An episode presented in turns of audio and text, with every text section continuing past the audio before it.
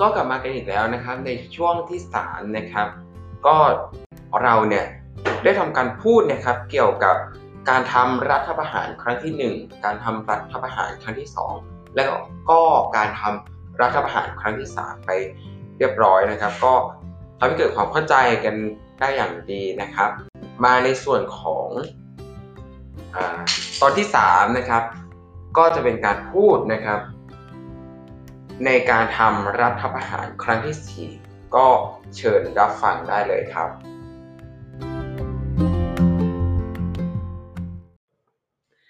การทำรัฐประหารครั้งที่ 4 นะครับ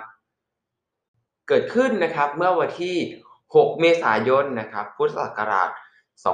2491 โดยคณะนายทหารนะครับ กลุ่มที่ทำการรัฐประหารเนี่ย 8 พฤศจิกายน พุทธศักราช 2491 โดยการจี้บังคับให้นายควงอภัยวงศ์เนี่ยลาออกจากตำแหน่งนายกรัฐมนตรี และมอบตำแหน่งต่อไปให้จอมพลปพิบูลสงคราม ซึ่งแต่ก่อนเนี่ยเคยเป็นคณะราษฎรมาก่อน เป็นการทำการรัฐประหาร โดยบุคคลกลุ่มเดียวกัน กับที่ทำรัฐประหารรัฐบาลพลเรือตรี ถวัน ทำรงนาราสวัสดิ์นะครับ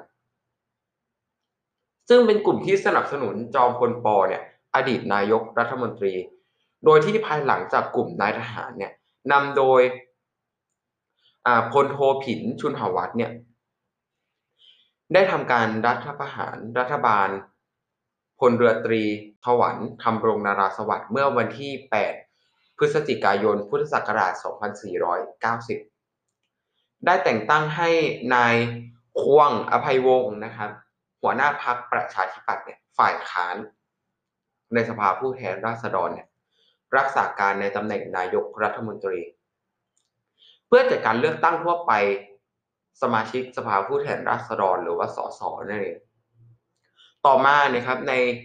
เมื่อวันที่ 29 มกราคม พุทธศักราช 2491 พรรคประชาธิปัตย์เนี่ย สามารถชนะการเลือกตั้ง และได้รับเสียงสูงสุดในสภานายควงอภัยวงศ์เนี่ยในฐานะหัวหน้าพรรคได้ดำรงตำแหน่งเป็นนายกรัฐมนตรีสืบต่อ ท่ามกลางสภาพแวดล้อมที่บ่งชี้ว่า ผู้มีอำนาจที่แท้จริงก็คือ จอมพลปพิบูลสงครามทำให้เกิดความขัดแย้งนายปีดีเนี่ยแม้จะมีความพยายามกลับมาทำกบฏวังหลวงในพศ 2492 เนี่ยก็ไม่สำเร็จ และต้องเผชิญกับข้อกล่าวหาอยู่เบื้องหลังการสวรรคตของรัชกาลที่ 8 ซึ่งต่อมาเนี่ยจอมพลปพิบูลสงครามเนี่ยก็เลิกเล่นการเมืองไป แล้วก็มีการหวนเข้าสู่อำนาจอีกครั้ง และได้ครองตำแหน่งนายกรัฐมนตรี นานถึง 9 ปี โดยมีกรณีสำคัญคือการฟ้องและการประหารชีวิต ผู้ต้องหาจากคดีสวรรคตนั่นเองรัฐธรรมนูญเนาะ ได้ดำเนินการต่อนะครับมาในส่วนของการทำรัฐประหารครั้งที่5นะครับการทำรัฐประหารในครั้งนี้นะครับ เมื่อวันที่ 29 พฤศจิกายน พุทธศักราช 2494 นำโดยจอมพลปพิบูลสงคราม ยึดอำนาจรัฐบาลตนเอง หลายๆคนอาจจะมองว่าเป็นการทำรัฐประหารอีกครั้งเนี่ยที่เกิดขึ้นในประเทศไทยเนี่ย แต่เป็นรัฐประหารครั้งแรกเนี่ยที่เรียกได้ว่าเป็นการรัฐประหารตัวเอง ก็คือการยึดอำนาจตัวเอง เนื่องจากจอมพลปอยพูดสงครามเนี่ยนายกรัฐมนตรี อ้างว่าไม่ได้รับความสะดวกในการบริหารราชการแผ่นดิน เหตุสืบเนื่องจากรัฐธรรมนูญฉบับปี พุทธศักราช 2492 เนี่ยอันเป็นรัฐธรรมนูญที่ใช้ในขณะนั้นเนี่ยไม่เอื้อให้เกิดอำนาจ คือผู้ให้ผู้ที่เป็นสมาชิกสภาผู้แทนราษฎรเป็นข้าราชการประจำไม่ได้ การยึดอำนาจเนี่ยกระทำโดยไม่ใช่การเคลื่อนกำลังใด ๆ ได้ขอให้พระราชวรวงศ์เธอ พระองค์เจ้าธานีนิวัตรกรมหมื่น ผู้สำเร็จราชการแทนพระองค์เนี่ยลงนามในประกาศยกเลิกรัฐธรรมนูญ แต่พระ วรวงเธอเนี่ย พระองค์เจ้าธานีนิวัตเนี่ยมิได้ทรงลงนาม โดยทรงให้เหตุผลว่า ควรจะยกให้เป็นพระราชวินิจฉัย แต่อย่างไรแล้วก็ถามในวันต่อมา ก็ได้มีการประกาศว่าคณะรัฐมนตรีชั่วคราวเนี่ยถืออำนาจแทนพระเจ้าแผ่นดิน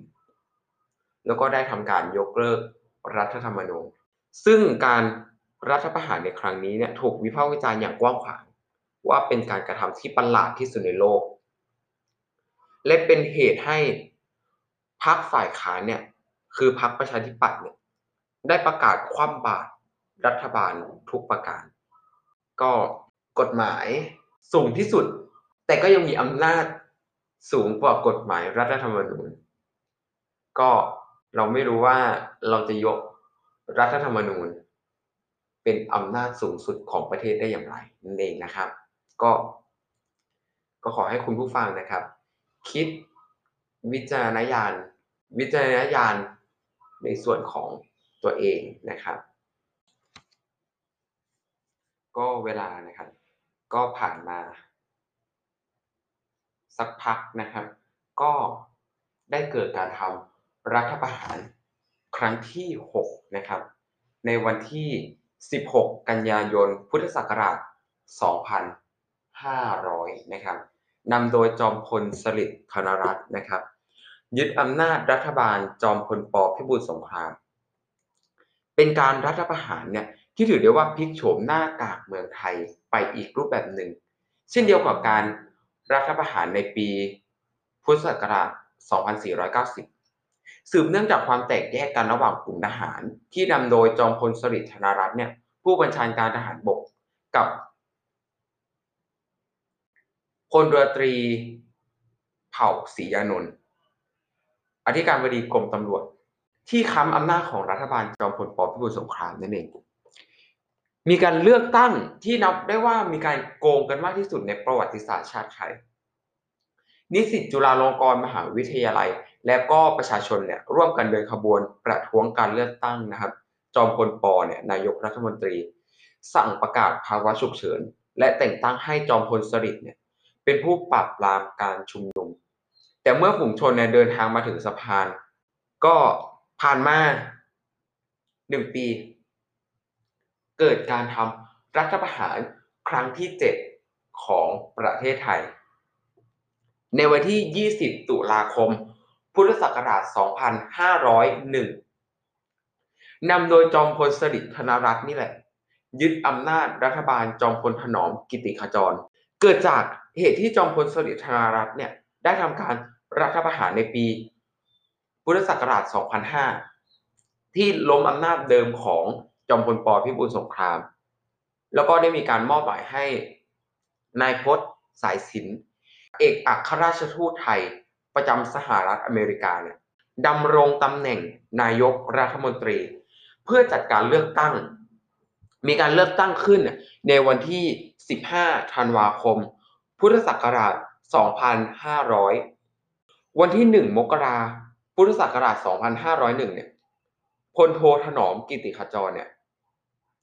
จึงขึ้นดำรงตำแหน่งนายกรัฐมนตรีต่อมา แต่ว่าการเมืองไทยรัฐสภาเนี่ยไม่สงบ เนื่องจากบรรดาสสเนี่ยเรียกร้องเอาผลประโยชน์ แล้วก็การขู่ว่าหากไม่ได้ตามที่เรียกร้อง จะถอนตัวจากการสนับสนุนรัฐบาล พลโทถนอมกิติขจรเนี่ย ก็ไม่อาจควบคุมสถานการณ์ได้พลโทถนอมกิติขจรเนี่ย จึงประกาศลาออกในเวลาเที่ยงของวันเดียวกัน แต่ถ้าว่ายังไม่ได้ประกาศให้แก่ประชาชนทราบโดยทั่วกัน จากนั้นจอมพลสฤษดิ์ธนรัตน์เนี่ย ประกาศยึดอำนาจอีกครั้ง โดยอ้างถึงความมั่นคงของประเทศ ซึ่งมีลัทธิคอมมิวนิสต์กำลังคุกคาม โดยมีคำสั่งคณะปฏิวัติเนี่ย ให้ยกเลิกรัฐธรรมนูญแห่งราชอาณาจักรไทย พุทธศักราช 2475 แก้ไขเพิ่มเติมพุทธศักราช 2495 ที่ใช้อยู่ในขณะนั้น มีการยุบสภาแล้วก็ยกเลิกสถาบันทางการเมือง ก็ดำเนินการนะครับการทำรัฐประหารเนี่ยให้ความรู้สำหรับคุณผู้ฟังเนี่ย